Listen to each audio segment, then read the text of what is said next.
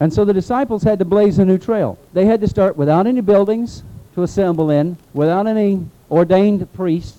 They had to formulate, based on the teachings of Jesus Christ, a whole new system. Now, we don't, we don't really appreciate that today because here we are nearly 2,000 years later and 2,000 years of tradition, some of which is not good, but we don't really appreciate what it is starting from scratch. It's like somebody said that those biscuits were made from scratch, and somebody said that's impossible.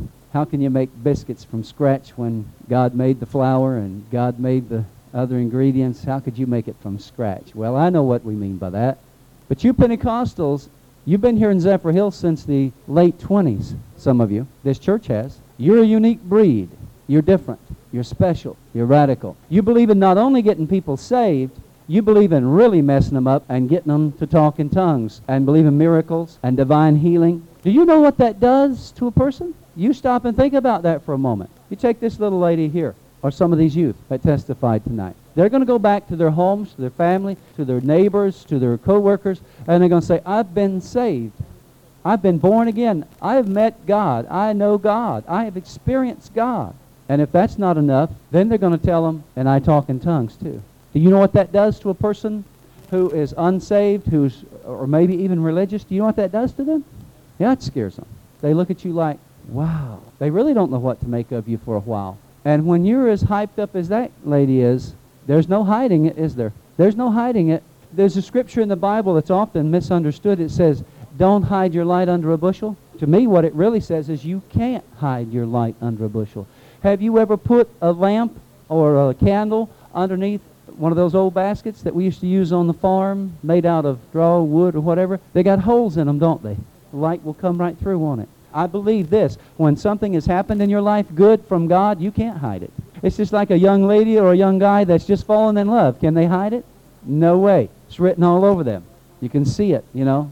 Same thing with falling in love with Jesus, isn't it? These disciples had seen the risen Christ. How in the world are you going to stop them? I mean, are you going to walk up to them and say, look, guys, I, I realize that you've really been emotionally excited. You've been through a great ordeal. You know, your, your leader has been crucified and buried, and now you're fantasizing that he's risen from the dead and all this stuff. But you'll settle down. You'll be all right. In a couple of weeks, you'll be right back here, you know. And they're going, no, you don't understand. We saw him. We saw him. We touched him. Not just once, not twice, not one day or two days, but 40 days. 40 days. He ate with us. He taught us the Word of God concerning the kingdom of God. What he did was give them a refresher. You see, he taught them all of the stuff they needed to know during the three years he was with them, but it went in one ear and out the other for a lot, just like some of you. I mean, some of you have heard the same teachings 10 times, 100 times, some of you, and it's just went in this ear and out this ear. But when the Holy Ghost and the risen Christ comes in and really grabs a hold of you, then suddenly it's, oh, wow, yeah, now I got that. And so during those 40 days, he gave them a refresher on divine healing, on signs and wonders and miracles, on the power of the Holy Spirit. And then he said to them, I want you to wait, wait until you are endued. Endued. Now that's a good word, isn't it? Endued. Big word today in, in, uh, in uh, management circles is empowered. Another word is enabled. The Holy Spirit enables, empowers us, endues us to do what? To be a witness. To witness. That is why it is so important to take a new believer all the way into the baptism in the Holy Spirit.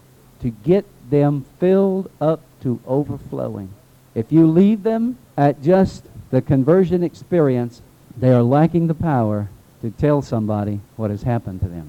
You get them filled up to overflowing with the Holy Spirit, and they're going to tell somebody. They're going to tell somebody for sure.